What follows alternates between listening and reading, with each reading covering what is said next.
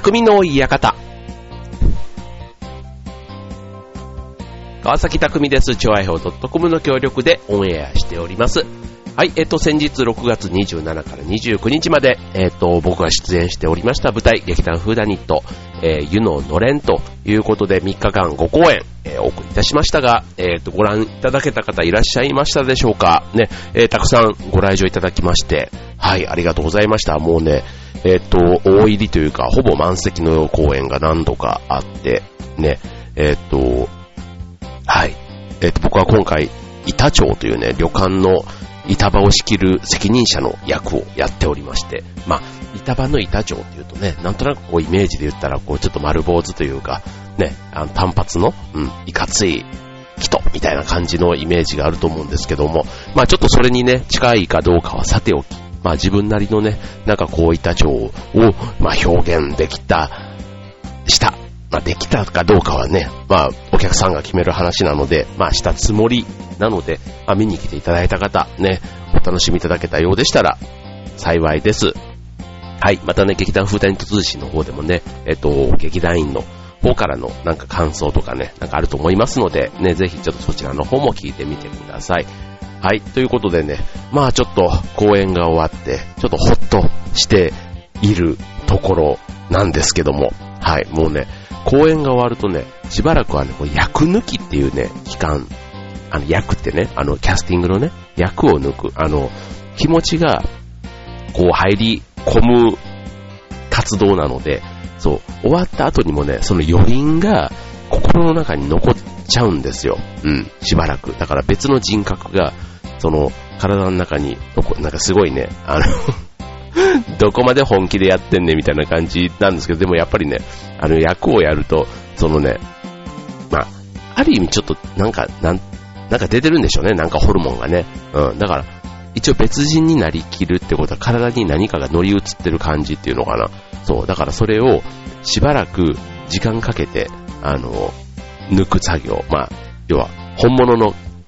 リアル川崎匠に戻るための、まあ、クーリング期間みたいなのがやっぱり必要なんですね。まあ、スポーツと一緒でね。まあ、そう、クーリングって言った方がいいかな。うん。そう。なので、今まだね、公演終わってまだ2日、3日みたいなところなんで、まだちょっとね、まだなんとなくね、セリフもね、全部頭の中にまだ残っていて、これがね、やっぱり2週間ぐらい経つとね、セリフもポツポツ抜け始めて、うん、なんですけどね、やっぱりこうね、気持ちよくやれるシーンだとか、こう相手とのこのコミュニケーションというのかな、なんかやりとりで、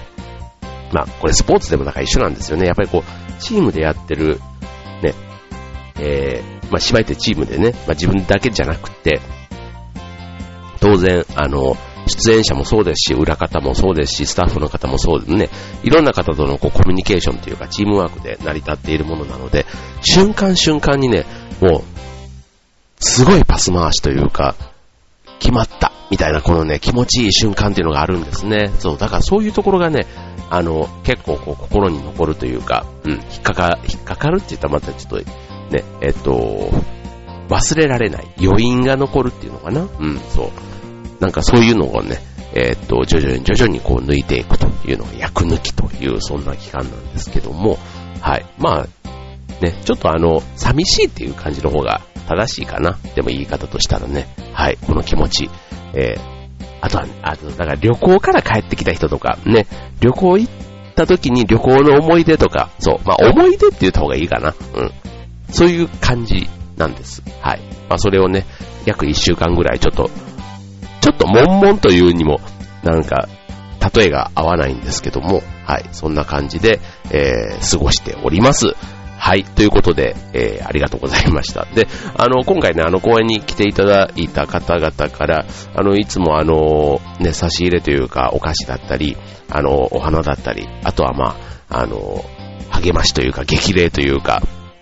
ね、えっ、ー、と、声もかけていただいたりということで、まあ、あの、当然ね、足を運んでいただいてる方々、ね、別にあの、好きで来ていただく方も当然いらっしゃいますけども、まあ、いろいろね、お付き合いじゃないけども、まあ、せっかくね、えー、こいつがやるんだったら、まあ、見に行ってやろっか、みたいな感じでね、まあ、来てくださる方もたくさんいらっしゃると思うんですけども、うん。まあ、ただね、あの、最後、まあ、楽しかったよちょって書いてくれたら嬉しいのと、あとまあ、いろいろね、こう、差し入れもくださるのもね、本当ありがたいなぁなと思ってるんですが、あの、いろんなね、こうね、えっ、ー、と、まあ、甘いもの、甘いものが多いかな、でもね、なんか、このね、40代過ぎてからね、急にせんべいをたくさん、和菓子をね、たくさんもらうようになりまして、やっぱりなんか年相応にというか、これはくれる方がそういう風に考えているのか、えー、もらう僕の年齢、年相応を考えて、ね、クッキーとかそういうのじゃなくて、もう、あの、和菓子だろみたいな、せんべいだろお前はみたいな、なんかそういう感じになってきたのかななと思うんですけど、まあ、あの、おせんべいをね、たくさんいただきました。はい、ありがとうございました。はい。ということでね、あの、まあ、ちょっと今回ね、いろいろ差し入れとかで、あ、こんな美味しいのがあるんだっていうのでね、ちょっと順番にいろいろ開けながらね、こう、みんなで分けたりとか、あと自宅に持って帰ってきて、えー、食べているものなんかもあるんですが、えー、まあ、そんなね、手土産プレゼントに、えー、スイーツを選ぶ方、ね、でもね、やっぱり定番じゃ、ね、えー、変わり映えしないから、ちょっとサプライズみたいな、そういうのをね、ちょっとひとひねり加えた、こんな変わり種スイーツ、えー、あるんだよ、ということで今日ご紹介したいと思います。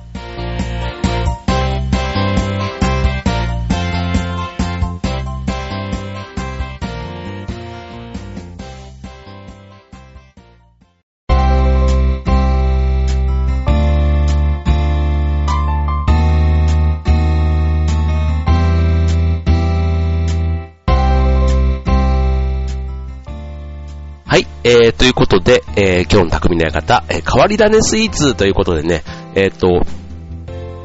プレゼント、ね、まあ、自分で食べるというよりはもしかしたら人にあげたりね、するときに、えー、ちょっと一つ話題になる。うん。例えば開けた時のリアクションが楽しいとかね。うん。あの、もちろんね、味は保証付き。ね、味はお墨付きですけども、えー、美味しいだけじゃなくて、そんなリアクション、ね、例えば冗談かよって思わずちょっと口ずさみたくなるような、はい、そんなスイーツをご紹介したいと思います。はい、きっとね、パーティーとかね、まあ、持っていく場にもよりますけども、ね、きっとそういうノリのいい仲間の元に持っていけばね、受けること間違いなしみたいな、そんなスイーツかと思います。はい、まず一つ目。えー、たこ焼きそっくりスイーツ。うん。まあ、たこ焼きですよ。はい。えー、こちらね、えー、トラヤ本舗さんというね、え、お店で販売しているんですけども、これね、もう見た目ね、完全にたこ焼きですよ。うん。えー、青のり、鰹節、あとソース。ね、どこを見てもたこ焼きにしか見えないんですが、その正体は、なんと、シュークリームということでね、これ、ちょっとというか、えー、っとね、もう、写真をね、ラジオなんで見せられないのが残念なんですけども、もうパッと見、たこ焼きですよ、これ。うん。えっ、と、それでね、何を何で作ってるのかっていうのが、あの、その、例えばソースの部分は、ね、あの、茶色だから、なんとなくチョコレートなのかなとかね、あとシュークリームだって聞けば、あ、なんかチョコレートなんだろうなという気がしたり、あと青のりのこの粉？うん、粉は何なんだろうとかね、うん。あと、えっと、あと味のイメージと、その実際のギャップ？そういうのって、結構あの、ダメージがでかいというか、うん。頭が混乱する。うん。系って、な、昔ね、えー、っと、なんか、なんだっけな。チョコレートだ。チョコレートなんだけど、辛いみたいな。そう。なんかそうやってね、頭がこそう、目つぶ、目をつぶって、口の中に入れるだけだったら、ただ全然気にならないんですけど、見た目が甘いっていう風にも刷り込まれているものを口に入れた時に、全然違う味がした時のそのギャップ。うん。でも別にね、その味だけを見れば、全然普通のね、辛いって言ってもその許せる辛さなんですよ。うん。ただ、頭の中で甘いと思っているもんだから、もうね、口の中にその辛さが出てきた時に、もう明らかにおかしなものを食べたっていうかな。こんな味、今まで体験したことがないっていうね、なんかそういうちょっと混乱状態が昔ありましたけども、それに近いもしかしたら感覚があるのかもしれませんね。ただその後にじわっとね、きっと感動が押し寄せてくる。そんな気がしますけども、ちなみにこちらね、トラヤさん、トラヤ本舗さんでは、え、他にも、えっ、と、餃子とか、あと、ざるそば？うん、あとね、うな重。そんなね、そっくりスイーツというのをね、販売しているということで、はい。まあこれね、まず僕はたこ焼きがね、やっぱりね、大阪の出身としましては、うん、まあ一番馴染みのあるというか、ね、ワンハンドメニューの中でも、ワンハンドじゃないか、無理か、うん、なんですけども、あの手軽にね、食べられるこういうお菓子というかおやつみたいなものに、ここまで似せられるっていうのにね、ちょっと非常に興味があったんで、ちょっとぜひね、えー、一度食してみたいなと思います。はい。じゃあ続いて二つ目。えー、トマトそっくりスイーツということでね、こちらはね、えー、販売店はルグランさんというね、お店なんですけども、えっと、トマトそっくりなスイーツ、妙なトマトっていうね、えっと、商品名なんですね。はい。妙なトマト。うん。えっと、トマト農家からの、えー、トマトを使ったケーキを作れないかっていうね、えー、何気ないリクエストから生まれたものということで、えっ、ー、と、甘さ控えめのカスタードクリームとホイップした生クリームを、えー、真っ赤なトマトのゼリーでコーティング。そう。このね、トマトゼリーでのコーティングっていうのがね、こう、ちょっと光沢を浴びる感じうん。こうね、トマトって結構ね、好き嫌いがあるじゃないですか。うん。だから、そういう、まあね、アレルギーとかだったらまたさておき、うちの座長もね、トマトはね、悪魔のリンゴだとかつって食べない人なんですけども、うん。で、うちの子供は非常にトマトがね、もうトマトが、トマト？トマト？トマト？トマトだね、こっちの人だったらね。僕トマトって言っちゃうんですけど、トマト。ね。えー、トマトが、もうこれ、もう一番なんか好きな、野菜というよりはな、果物よりもしかしたらトマトが好きなんじゃないかっていうぐらい、うん。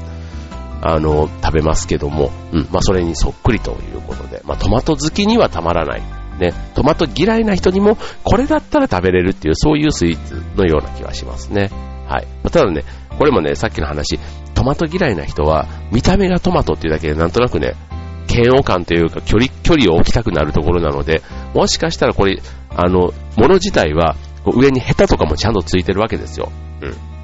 だから、それでどんどんトマトに見える、ね、似せるような感じになっているから、これ、ヘタだけを取ってあげれば、ただの丸いね、ちょっとあの、おまんじゅうっぽい、ちょっと艶のあるおおまんじゅうみたいな感じにも見えるので、うん。もしかしたら人によってはそういう出し方をして進めてあげるっていうのもいいかもしれませんね。はい。ということで、えっ、と、前半2つ、ね、そっくり系、えー、トマトとたこ焼きということでね、えー、ご紹介しましたが、続いてはね、もっと仰天というか、あの、おおっていう、そんな何にそっくりかは後のお楽しみ。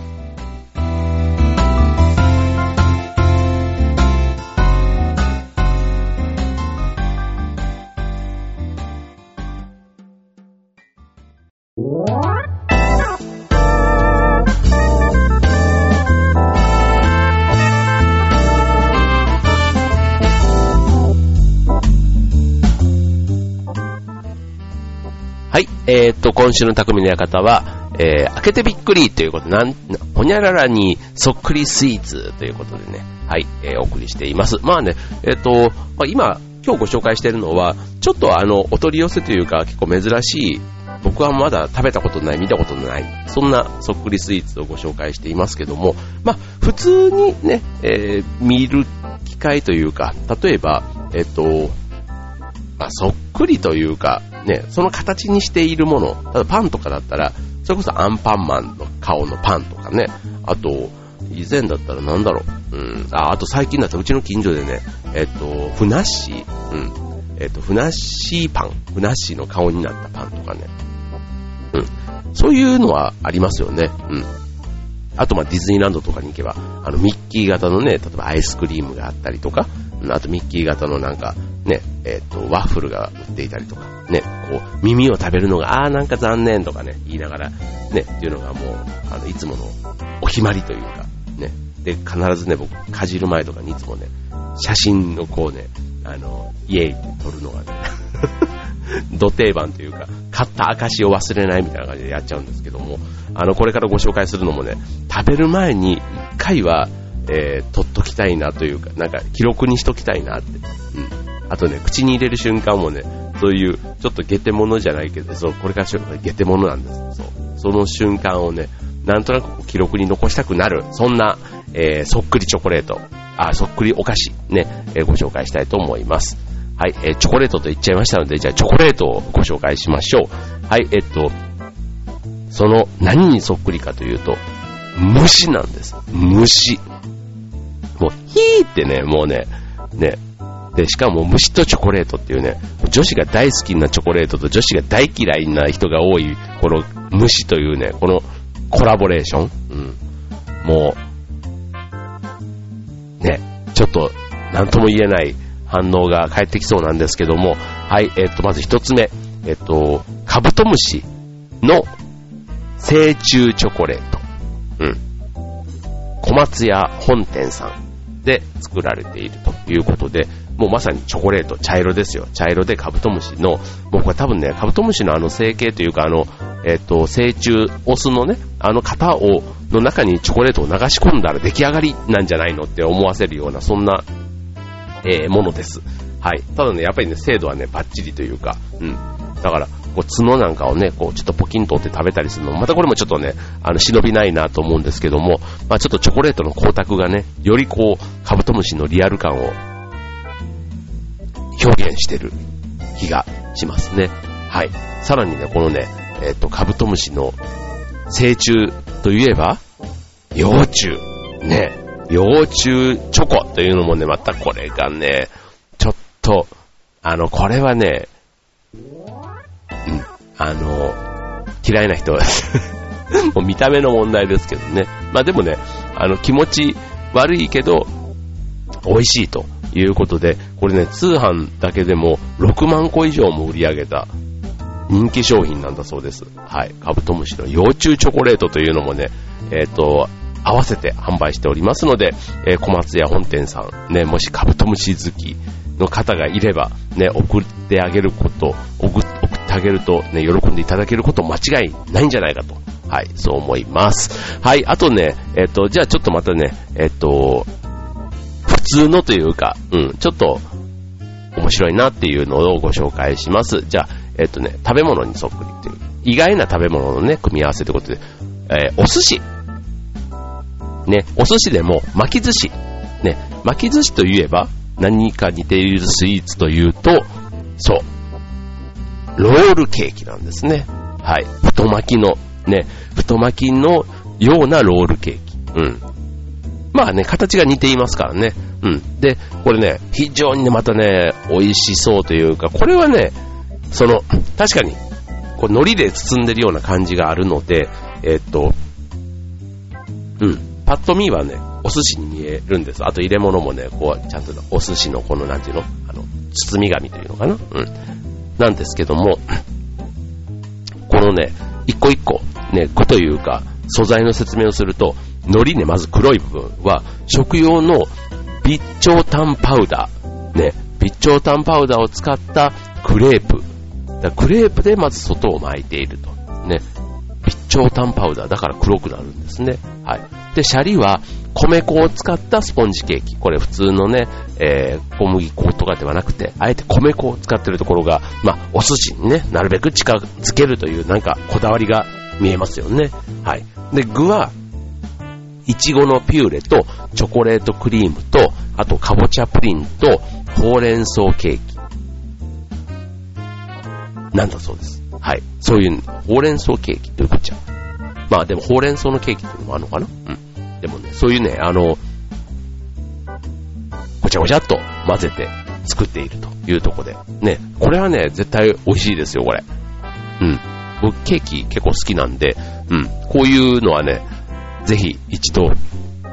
お取り寄せしてみたいなと思うんですけども、えっ、ー、と、こちら、えっ、ー、と、お取り扱いはイエローパンプキンさん、ね、お取り寄せモールというところから、えー、取り寄せることが可能ということで、あと最後、えっ、と、もう一つ、えっ、と、海鮮丼、ね、海鮮丼、ね、あの、うちのあの、近所というか、船橋にある有名な、えっ、と、ケーキ屋さんで、えっと、菓子工房アントレさんっていうね、えー、ケーキ屋さんがあるんですけども、そこもね、あの、スイーツ弁当なんていうのをね、たまにイベントとかで作って提供してるんですね。はい。で、これはあの、まさにお弁当の中のスイーツ、あ、お弁当の各具が全部スイーツでできているということで、まあ当然お弁当ですから、ご飯があって、具があって、で、それぞれがね、やっぱり何かの具をイメージさせるスイーツなんですね。うん。もうほんと土定番の、こう、えっと、ソーセージだったり、卵焼きだったり、うん。なんか何かを想像させる。うん。でも食べてみたら全然味が違うっていうね、そういう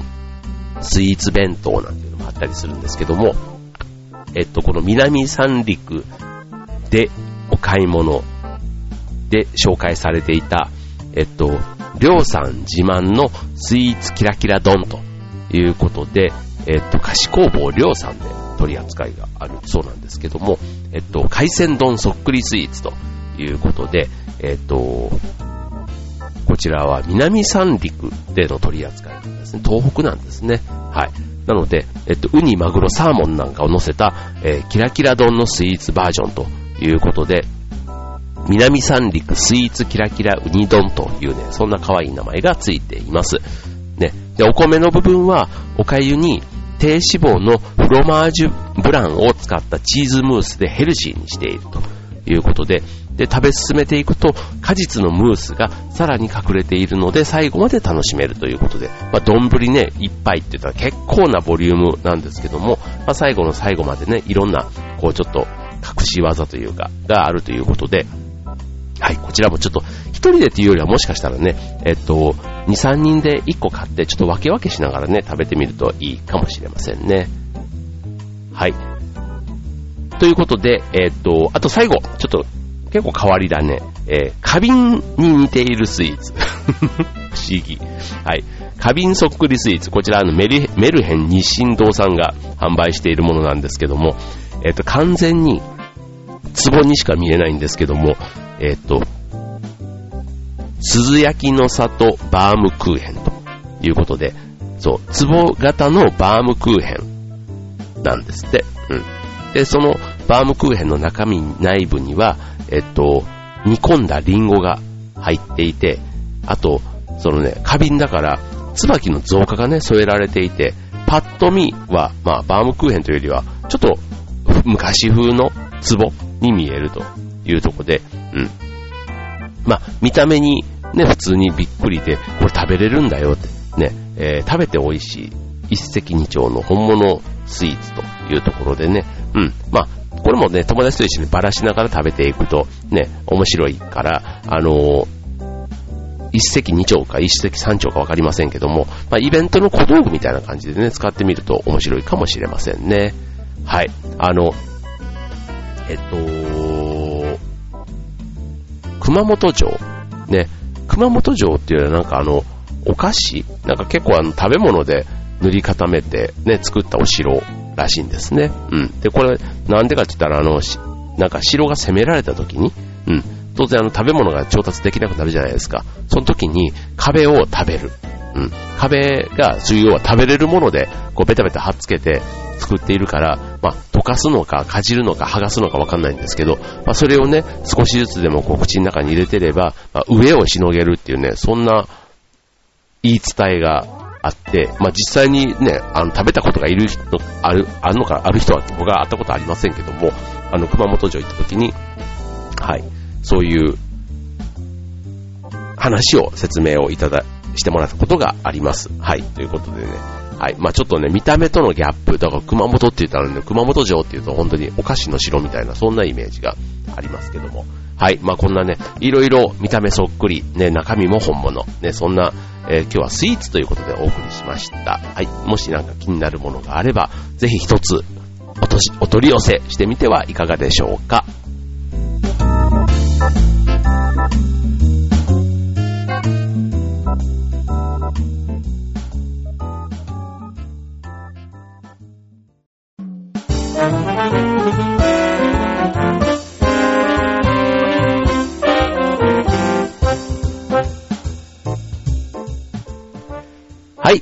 今週の匠の館は、そっくりスイーツということでね、はい、もういろんなアイデア、ね、出てきますよね。はい、なんかね、えっと、ただ似てるだけじゃなくて、うん、そのギャップが楽しいっていうのもね、なんか普通のスイーツに、ちょっと、